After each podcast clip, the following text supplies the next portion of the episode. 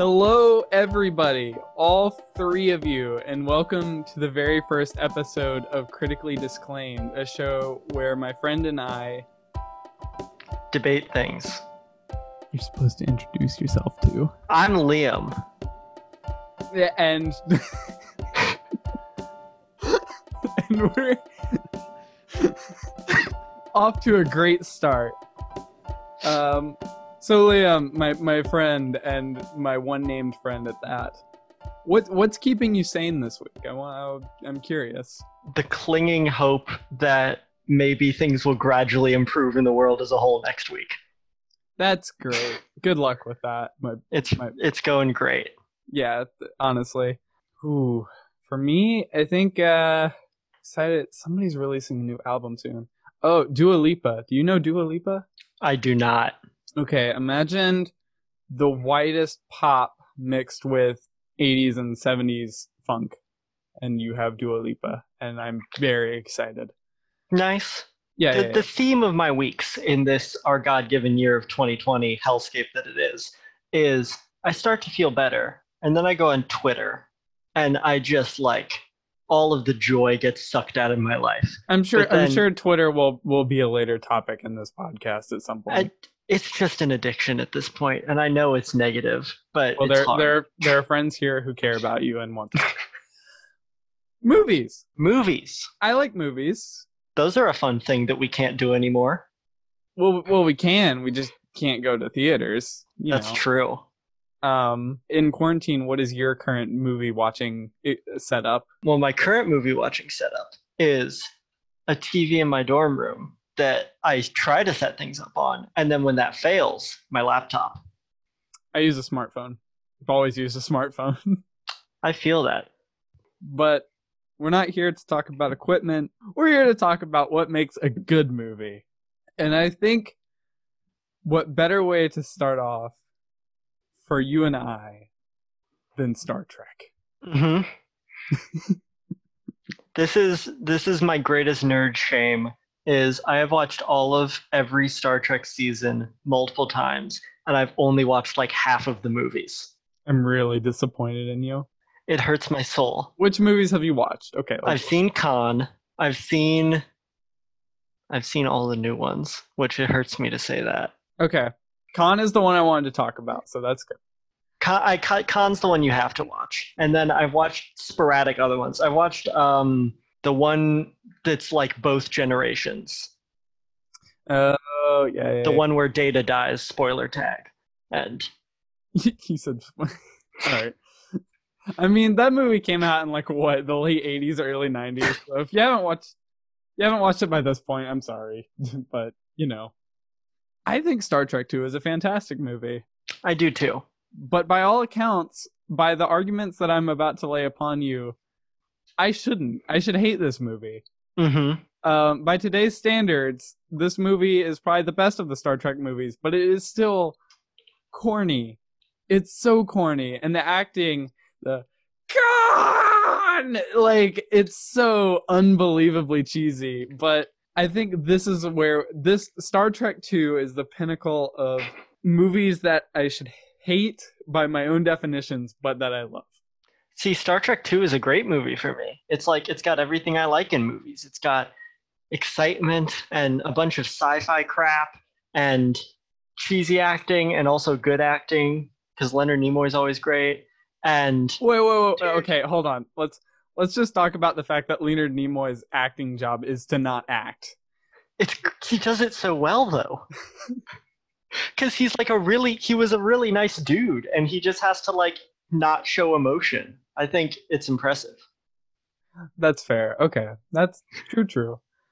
and i will say my rebuttal to your commentary on star trek 2's acting is dude the like last 20 minutes of that movie make me cry I think that says something more about you than about the movie's acting. my one truth like the the the funeral and the him dying in the reactor is like it's like my nerdy titanic because i watched titanic and it was good but like khan is my titanic All right.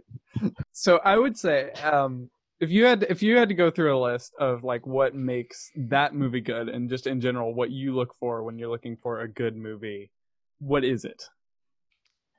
I would say I think that good movies are it's dependent on like the sort of context of it. Because I think, I mean, a if you just released Wrath of Khan without Star Trek, and if you watched it without having seen Star Trek, I think it to some extent.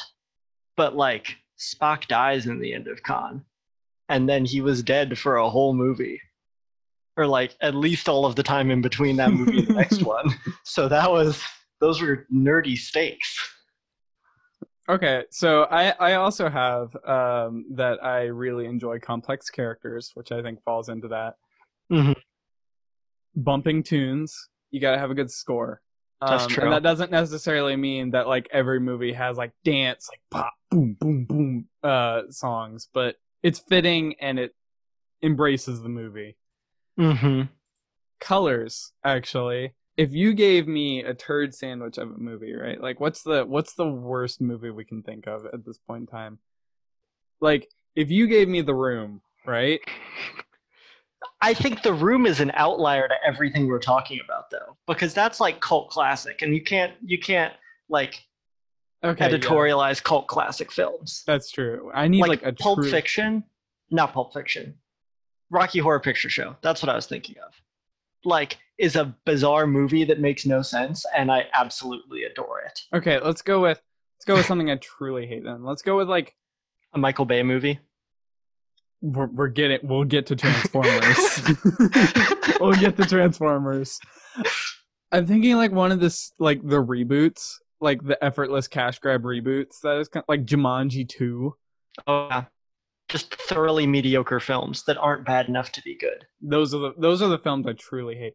But if you Mhm. took like Jumanji two and you made like Dwayne the Rock Johnson like bright pink and then made the ground around him like purple and like just made everything like vibrant and colorful that that gets me going i'm not gonna lie i know it's a fault no that's not everybody but I think movies also can be saved by a few scenes of like genuinely really good acting, even if a lot of it is corny. If you can marvel movies like fight me, if you can squeeze acting out of a couple scenes, then it can be really good.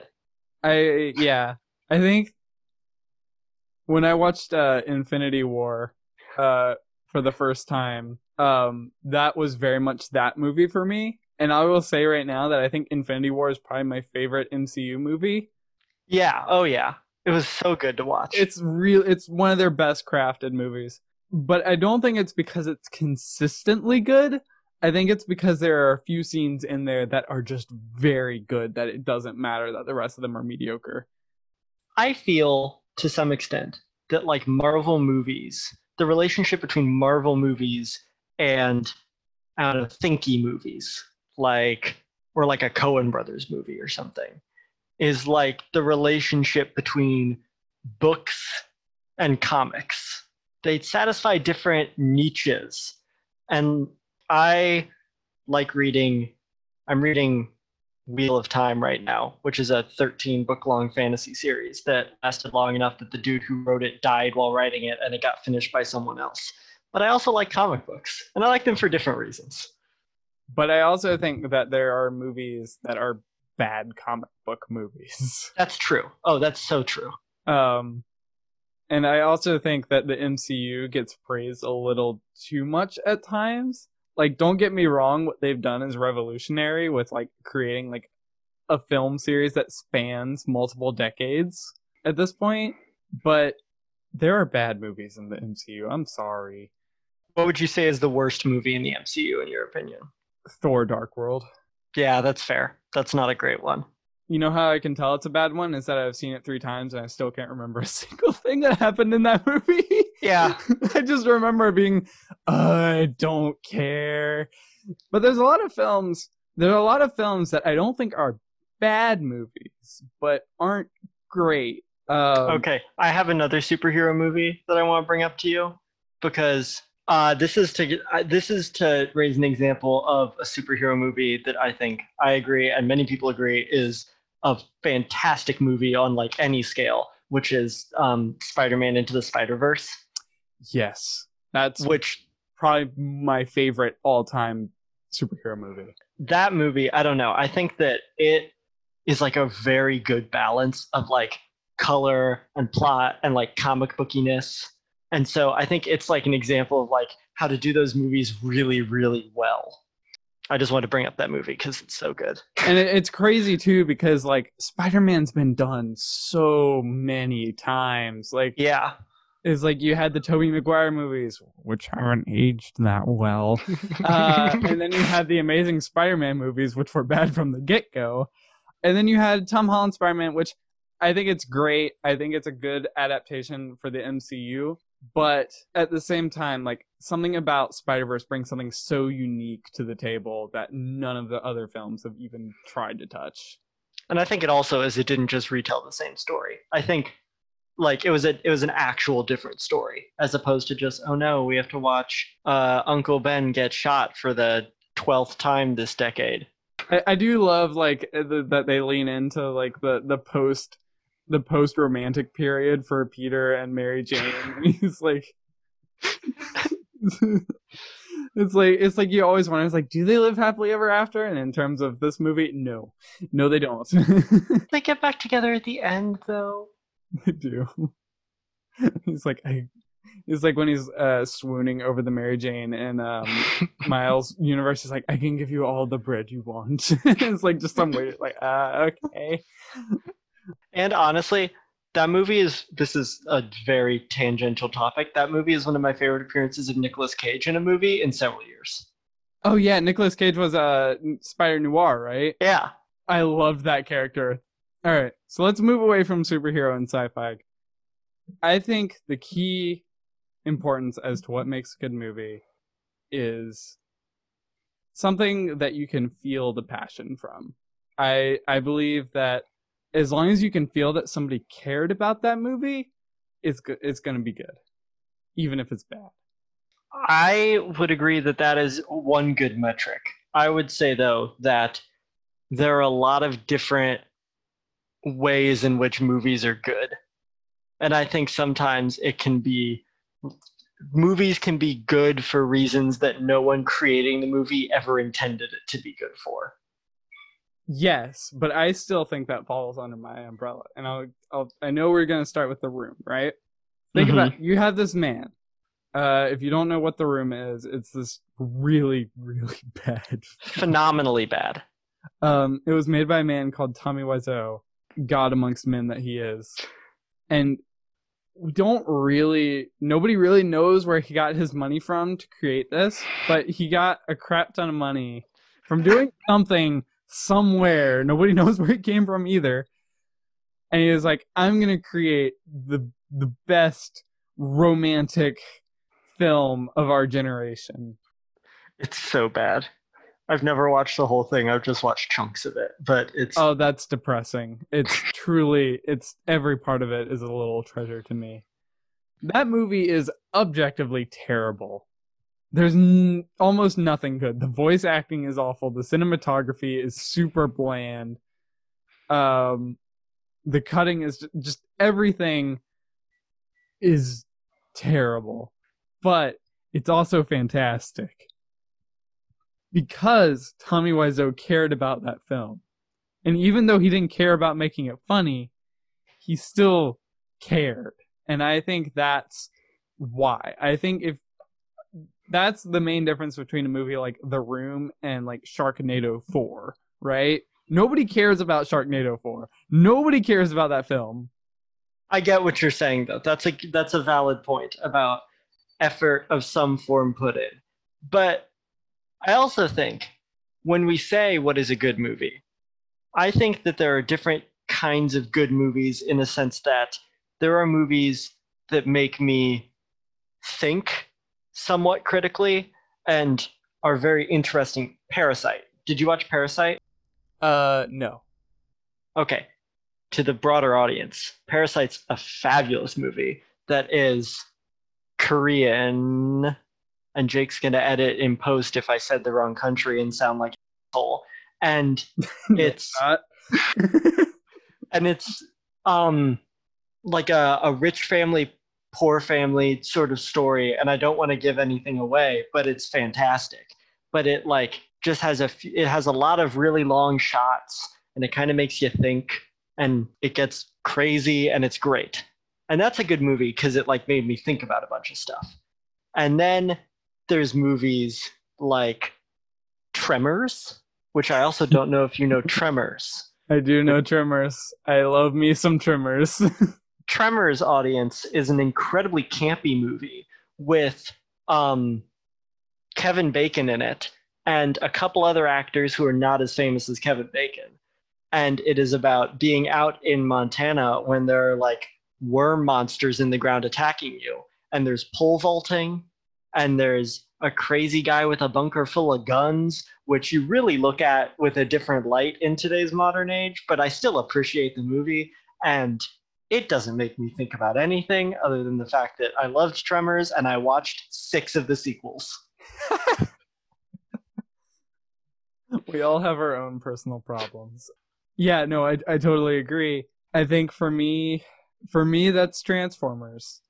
Michael Bay movies are garbage. They are garbage on top of a poop sandwich. But uh-huh I love me some of the first Transformers. okay but what if i i can i can accept liking the first couple because transformers like nostalgic and interesting. But what about like dark side of the moon and the most the like recent one with like the swords and the knights?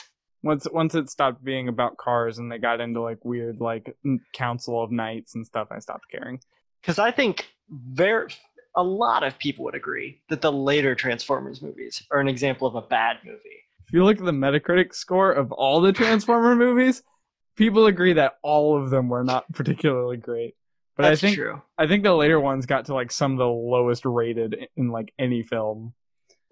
those movies just i think i think sometimes it's helpful when figuring out what makes a good movie to point out what makes a bad movie and i think just the gratuitous like someone took cgi and squirted it out of a squeeze bottle all over the screen and you can't and it's action scenes that have like no choreography i guess because it's all random cgi and it's all random fast cuts and it just looks like oh, there's this YouTube channel CinemaSins that I assume you know about, and they their commentary on one of the episodes or one of the Transformers movies was the fight scenes just look like you're like smacking scrapyards together because you just can't tell what's happening, and that for me makes it an unenjoyable movie because it's just like audio visual overload with no plot. Even though the the um the dialogue and plot in Transformers 1 it, it was essentially it was like the conversation that you have before a porno. And it was about the same quality. It's like instead of a conversation leading to sex, you have a conversation leading to giant CGI robot fights. Yeah, And you wouldn't think you need that conversation. You think you could get straight into it, right? But no, you need it. You need to identify with those characters no matter how awful they may be. I just can't I can't identify with Michael Bay characters. And there's also I just dislike some of his characters for reasons you're not supposed to. For example, I forget which of the Michael Bay which of the Transformers movies. I want to say it's Dark Side of the Moon, but there is an extended scene, like a 5-minute scene explaining why it's okay for like 21 year old to be dating a 17 year old in which they quote statutory rape laws in Texas, and he pulls a card out of his wallet that has Romeo and Juliet laws in Texas on it. And that shit is terrifying. I don't understand why they felt the need to make that dynamic in a movie about giant robots fighting. In case you have not seen this wonderful movie, the plot of the movie essentially stops moving for four minutes because the father of this girl is like, Wait, you're 21. Why are you dating my daughter? That makes you a statutory rapist. And he pauses the whole movie to explain that even though she is a minor, since they have been dating for several years, it's legal. And then the plot of the movie resumes. It's almost like Michael Bay is like trying because cancel culture is going to come eventually and maybe Michael Bay did something promiscuous and he just needed in his film somewhere to like humanize a 21 year old dating a 17 year old Megan Fox has, I think it's Megan Fox, has done some interviews about like Transformers and Michael Bay. And Well, she got kicked off the she got kicked off the um series because she compared him to Hitler. but she, she, yeah, she also did an interview where she talked about, I believe it was like Michael Bay and an audition when she was like 15 or something, and it's creepy. Moving on from Michael Bay's um possible Allegedness. problems with allegedness, we both agree that passion is a big part of it. Yeah, We both agree that um random inconsistencies don't help that's true. is there a way for us to objectively compare a movie like 12 Years a Slave to Iron Man 3? I think there's literally no way to do that. You don't I- think so? I think there is. I think there is a bridge to be made. I think the only bridge to be made is a bad bridge, which is how much audiences liked it in terms of box office. And because I, I don't knew I was like going to say I- that, I pulled up the um, adjusted for inflation top grossing films of all time. Can you guess what the first one is? uh, I think it's Endgame, right? Or is it Infinity War? Uh, Endgame, it will. Avengers Endgame is the top grossing film of all time, but adjusted for inflation, what is the top grossing film? No, it is Gone with the Wind from 1939. Oh no. Grossed higher than any other movie adjusted for inflation. Yeesh. It then goes Star Wars, Sound of Music, Wait, which Star Wars? Uh, Star Wars 4, Okay. the original Star Wars. Um, Sound of Music, E.T., Titanic, The Ten Commandments from 1956, Jaws, Dr. Zhivago, The Exorcist, and Snow White. I can agree with a lot of those. Yeah, I think I do think box office is not a good basis for comparing movies. I don't think box office is even necessarily a way to define a good movie. That's probably true. It probably has more to do with the marketing budget because Like, would you consider Avatar to be a fantastic movie? I dug Avatar. Even though it's just Dances with Wolves with aliens, I still dug it. It was so cool when it came out. It was like new CGI Why do you- why do technology. you say- hold on. Why do you say dug instead of Dig? When did I say dug? Like three times there. In what context? You're like, I dug it. Oh, I dug it. I don't like that. Like does the past tense of I dig it. I don't I dig like, it. I dug it. If you do, you still like it? I still I still dig it, but I Okay, also then- dug it. Then say then say present tense, please. I, I dig it. I dig Avatar. The blue people, the mechs, the the weird like. As someone with a, a budding man bun that you can't see because this is a podcast, I can understand putting your hair tube on someone else's hair tube. That appeals to me. okay, we're we're gonna move on from this. Um, I I thought the movie was kind of bad, but no, I think there's totally a way where you can make a lineage between Iron like your MCU super high stakes films and your super serious films. What's your way? I think cinematography, for one, is a real Uh-huh. way to do that. And I'm not saying that you should use the same cinematography you use in 12 Years a Slave as in Iron Man. That's not going to end well. And you definitely shouldn't use the cinematography from Iron Man in 12 Years a Slave. Mm-hmm. but no, I totally think that uh, I totally think that there's a bridge there. You can have good cinematography in a fun, lighthearted film, right? And like you can Yeah. have good in-depth cinematography in the same way that you can have good in-depth cinematography in this film. They may be different, but you can still quantifiably say this is good and this is good. Yeah, I would And it- agree. And it's not like good dialogue in a Marvel film is going to make it worse, you know? And I would say that to some extent, even the general plot outline of a movie isn't going to influence how good it is. Like, I think specifics of the plot, like excitement and like by by what I'm trying to say, to clarify more, the like general subject of a movie. Like, you could there are movies about like kind of mundane things, but like the way that they film it and the way that it occurs makes it interesting. At some point, general plots, there's only like, I don't know, four general plots. Are you gonna start talking about hero arcs and how everything's just Star Wars? my English teacher taught me well. Pretty much, but yeah. And Star Wars is just Lord of the Rings, so it's it's okay. Lord of the Rings is just a bunch of religious allegory, man. yeah, and questions about race, as are most things written by Europeans. I think at a certain point that Marvel movies get a pass because we've been taught that superhero movies don't have to be Good. good. And Marvel movies are pretty good. But I raise you Logan. I think Logan is a fantastic movie that transcends that standard superhero mold and is just a good film. I think you're right. Logan is a, I think, a much better superhero movie than a lot of the Marvel movies. I think part of that, though, and this plays into something else I was going to say, is I think some movies are seen as really good because they subvert your like genre expectations, like X Men mm. movies. There have been a lot of crappy X Men movies. I say this as someone who loves X Men. There have been a lot of like kind of mediocre X Men movies, and then Log like X Men Origins Wolverine is visually interesting, but it's like not an amazing movie. And I think I'm I believe it did bad enough that they just didn't make any other X Men origin movies. They were going to make more, and then they just didn't. But Logan just comes in and knocks people's socks off because it makes people cry, and it was so good. It's funny because like right as like Marvel bought all of those Fox assets, Fox was like, "Well, screw you, we can make good movies too." And then like, bam, you get Deadpool one and two, which are also two of my favorite superhero movies. And I think that's an example of a movie didn't make me cry, Mm-hmm. but the dialogue was still on.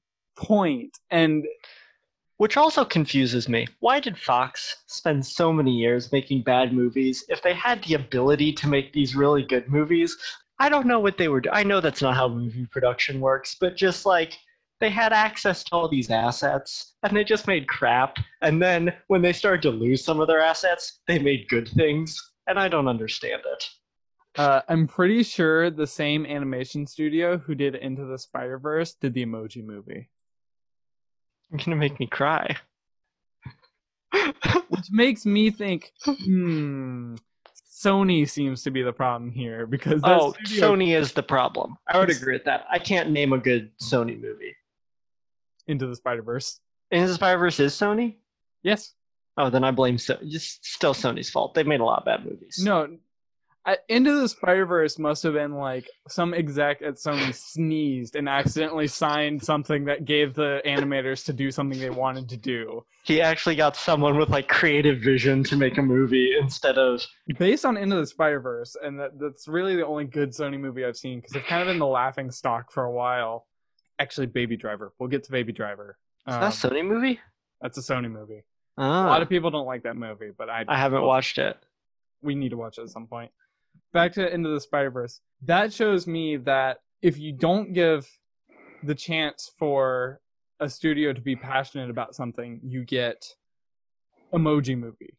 Yeah, Nobody's passionate about the Emoji Movie. And if you are, uh, you need to check yourself in. Please get help.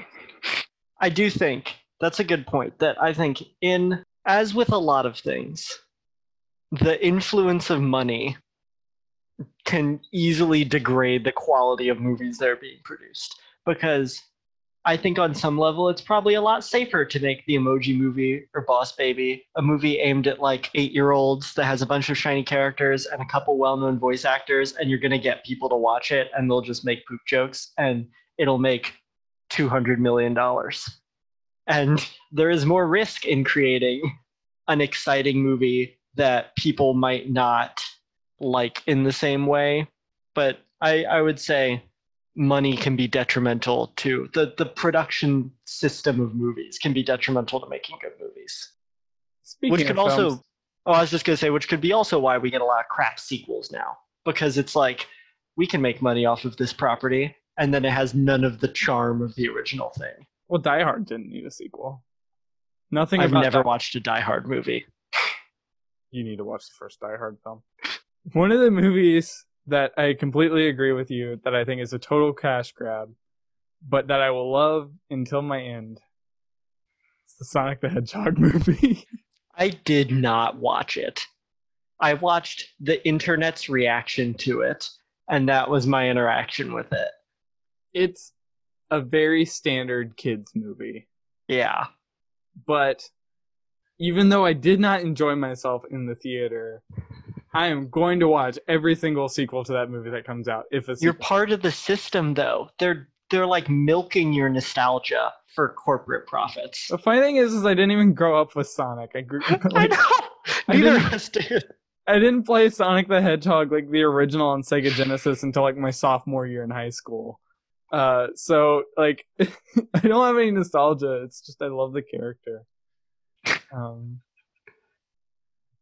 I think live action reboots of animated movies are another example of like instead of coming Lion up with Yeah. Well, I didn't actually watch Lion King, but like instead of coming up with new creative things, we're just gonna rehash things we already know. So if you were gonna do a reboot right, what would you look for? I think you have to change something. Honestly, okay. Don't murder me. Ghostbusters, the new one, was better, I think. I never Because- watched it.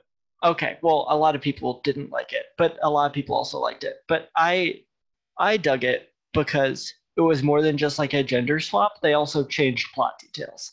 And I just think it's not you're not going to get excited for a movie that's a straight reboot because you know everything that's going to happen. Yeah. And I think couldn't that's actually- tied in I couldn't get a good read on uh, the Ghostbusters 2016. I think that's when it came out. I couldn't Yeah. get a good read on what the reboot was because there's a lot of people that were just angry by the gender swap. I Yeah. couldn't. I didn't actually know anything about what was going on in the film.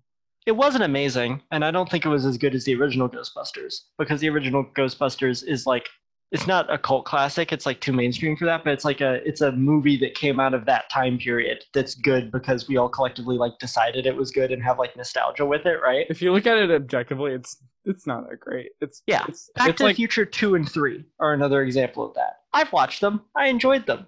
They're crappy movies, but Back to the Future is so great as a whole that I'll watch them and I'll enjoy them. I think Back to the Future Two is good. I don't think Back to the Future Three really holds up. Back to the Future 3 is just weird. But the first one is really good. And then, like, And the sponsorships. That's that's all I can see now is whenever I watch one of those films. and Ronald Reagan's, like, weird disembodied voice in the future cafe or whatever. if you ever if you ever go back and watch some of these 80 films just just take note about how many sponsorships show up in these films like it's especially back to the future it's like every other frame literally the main macguffin the the time traveling delorean that was a sponsorship Was it? yeah like delorean was like we want to promote our new vehicle so they, they didn't have to buy the studio because the That's DeLorean- actually really smart because I've always kind of, in the back of my head, thought DeLoreans were cool only because of Back to the Future. they're and I don't even- cars Do they still make cars? No. That I don't even think they lasted that long after Back to the Future ended. I'm doing some research. The last DeLorean rolled off the assembly line in Northern Ireland in 1982. But dude, wing doors. I always have wanted a car with wing doors now just because of Back to the Future. They're building a new one. It's supposed to come out in 2021.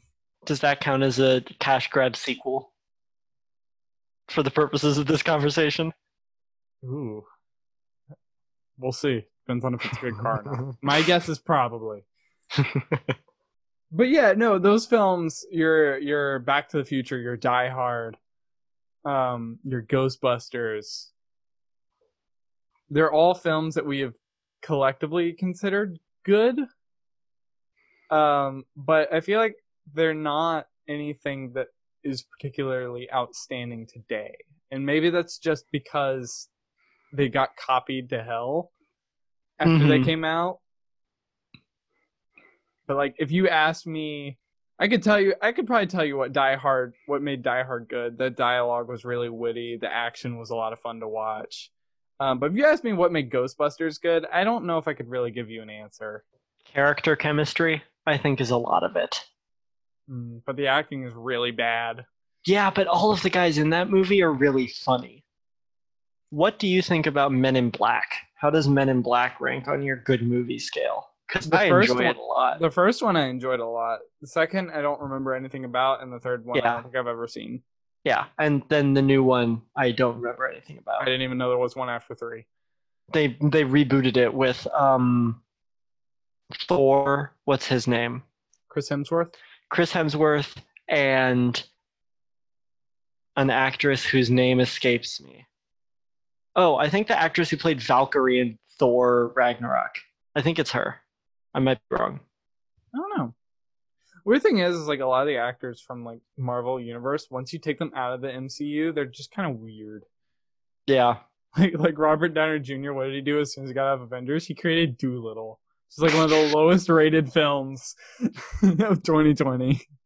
I think um I don't know. I do think Robert Downey Jr. though, as like an actor, it might just be because he's been doing it for the majority of my adult life, is like the perfect person to play Tony Stark in a movie. I think that's amazing casting. Oh no, he is. He's just not very good at everything else. That's fair. I haven't I can't think of anything else he was in, and part of that might have been because I think he didn't he like just get out of rehab at near the start of the Marvel movies from like having spent years doing a lot of problematic shit. So maybe that's why I can't name any other movies with Robert Downey Jr. in them. But oh, Sherlock, that weird Sherlock Holmes movie with slow motion fight scenes. There's a couple of actors like Chris Evans. I love Chris Evans. He's a really good actor just in general. We need to get this back on the rails. We're just gushing about actors now. I have an example of a movie that I would consider good because of its genre subversiveness. Um, it is Knives Out. I don't know if you watched Knives Out. Can't say that I have. Oh, okay. Well, it's less of a good example then. It's very, very good because you think it's going to be like an Agatha Christie style mystery. But the ways in which I think it's an example of a movie that is good because of the way the story is told. Because the plot, I don't know, if you just read the whole plot, I think you'd be like, oh, that's an interesting plot. But the way information is revealed to you moment by moment makes it a very interesting movie. So, your penultimate movie, right? If you were stuck on an island and for Mhm. some reason you had like a 65 inch plasma, It's a nice island. it, a nice island, no Wi Fi though. Oh, just a single um, cassette tape. But it, it could be Blu ray, you know. Oh, You ooh, fancy. You could have been like in an executive suite and then like it just crashed and everything else sunk. So you have you have like your your nice uh, nice TV. Try not to curse in this podcast. Um, you have your nice TV. You have yourself, and you have like power, and you have like your comfy chair. You're back. What's your Mhm. penultimate film for the rest of your days as you get pooped on by seagulls? Mm, that is a difficult question. So are we thinking movie by itself, not support? Because I couldn't watch any of the other movies. So like, I'm not gonna pick Ant Man. No, I'm walking you through my thought process here. I'm not gonna pick single it. film, which Mm. probably rules out the MCU. It really does, because those are fairly good because they're interconnected. It's hard to have to pick a favorite thing. I would say I'll give you I'll give you three, and then tell me your thoughts, and I'll use that to determine my penultimate one. Okay. Okay. Spirited Away is a very good movie. That Yeah. podcasters, you can't see Jake's face, but Jake's face makes me want to ask what's his reaction to Spirited Away. I need to hear the other ones. I'm, Okay. I'm, in Uh. Rocky Horror and Pulp Fiction. That's a hard choice. Um, I'm gonna level with you. I'm a weeb. I love Spirited Away. I It's just a very pretty movie. I just saw it this year for the first time ever. My sister um introduced it to me. I love that film. I think It's it's, very fan- good. I think it's fantastic. Unrelated to the conversation, if anyone does listen to this contest, con podcast, if anyone does listen to this podcast, you should watch Spirited Away and Howl's Moving Castle and all of those movies because they're very good. They're all on HBO Max if you have it. But I think only my family has it. It's like, why would you? Whatever. I think I would probably. I think my favorite that I've seen so far is My Neighbor Totoro Mm. because of how cute it is. um, if I had to choose a Studio Ghibli movie, Pulp Fiction, I enjoy it. I like it. I don't know if it has enough substance for me to want to watch it for the rest of my days. That's that's fair. It might just be mm, actually. I'm gonna I'm gonna replace Pulp Fiction with Inglourious Basterds. I was thinking about Tarantino movies more, and I like it more. I've not seen that one actually. There's something really cathartic about watching Nazis get exploded. Like just I think a cultural catharsis about it. It's enjoyable. Right, right. And uh, as for a Rocky Horror Picture Show, I feel like it'd be great, and then you get you be tired of it and then you'd be stuck with a bad movie. That's true. But I think any movie, I don't know if there's a lot of movies that I could watch a thousand times and still like. Yeah. And I'm not even sure it's a good metric for a movie because you're going to want a movie that has the most substance and like the most quantitative amount of things. So that way you're constantly getting something new. But that doesn't necessarily Yeah. mean it's going to be the best movie. And I think some movies are you're really only gonna feel the like emotional way you feel the first time you watch it. Like Parasite. Don't mean to come back to Parasite too much. I was shook when I first watched it. I'm not gonna be as shook if I rewatch it because of things with the plot. That's like just reveals and stuff are not nearly as exciting the second time. What would your penultimate movie be, Jake? I'll give you my top three. So I definitely think an anime would have to be in there. Mm-hmm. Uh, I think it would be My Neighbor Totoro, just because of how freaking adorable it is. Cat bus. Cat- that thing's not cute. That thing's freaky. it's like the one part of the movie where you're like, "Ah." yeah. So My Neighbor Totoro, Baby Driver, and Into the Spider Verse. I think those really cover. So Baby Driver is an interesting one for me because I don't think Baby Driver, its plot is thoroughly bland, right?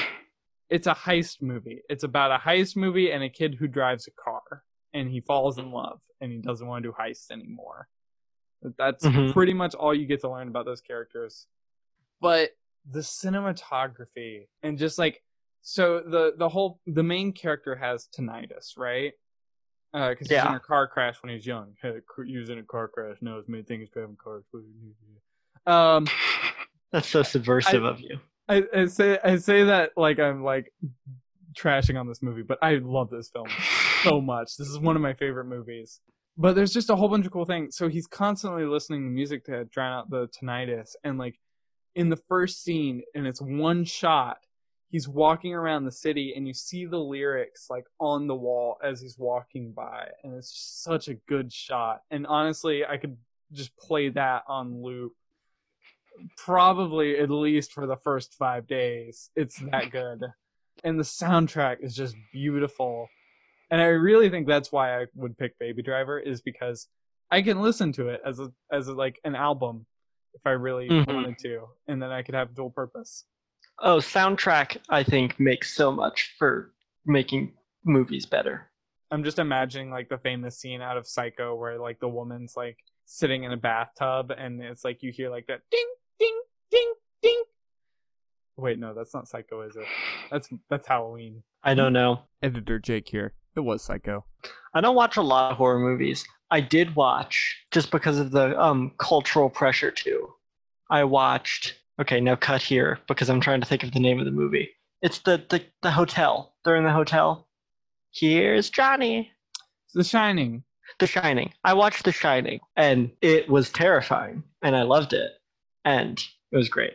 That's My kind of unrelated, but it's I good. I have a, a pure love for horror films. I can introduce you. I wouldn't even consider Shining to be that terrifying. It's unnerving. Um, but we need to watch something called Hereditary at some point. That film is freaky. What were your thoughts on Get Out? I haven't got to see it yet. I really want to see it because I've heard it's so good, and It's really, really good. I haven't watched Us, but Get Out was very, very good. I think we're we're like an hour and ten in. We need to wrap this up. What's what are what, what are we learning here today? I feel like this is not important if we don't have a conclusion. Passion behind movies. I think someone needs to care about it, whether it's the audience or the people making it. Like, someone needs to. No one cares about the emoji movie, and the emoji movie is going to be forgotten in 10 years.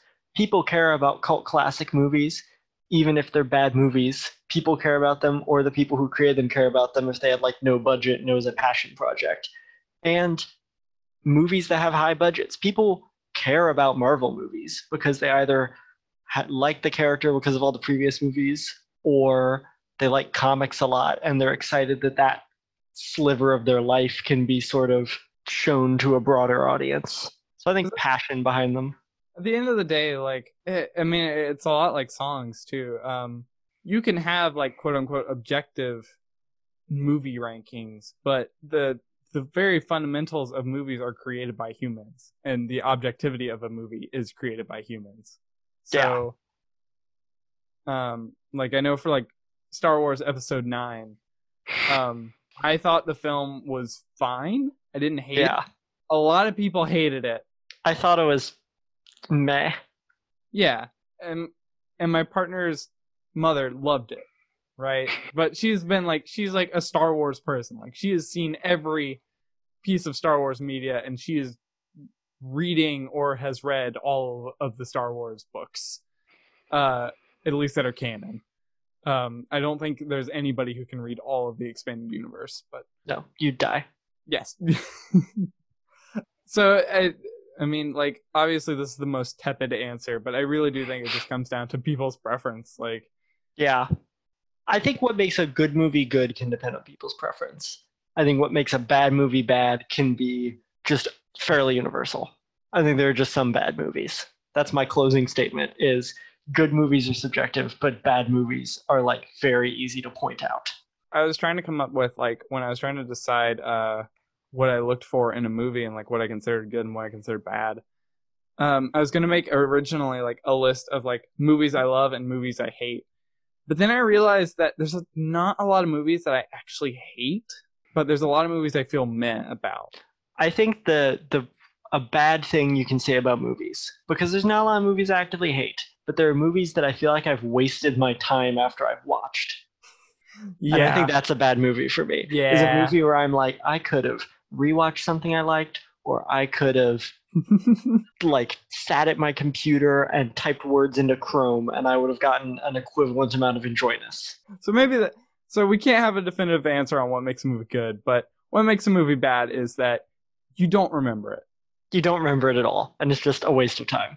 Yeah, because maybe maybe even if you get angry at a movie, maybe that maybe you get something out of it, but maybe you learn something about yourself. It's just i if something's not worth your time, then you failed. And in the case of the Emoji Movie, it it really was.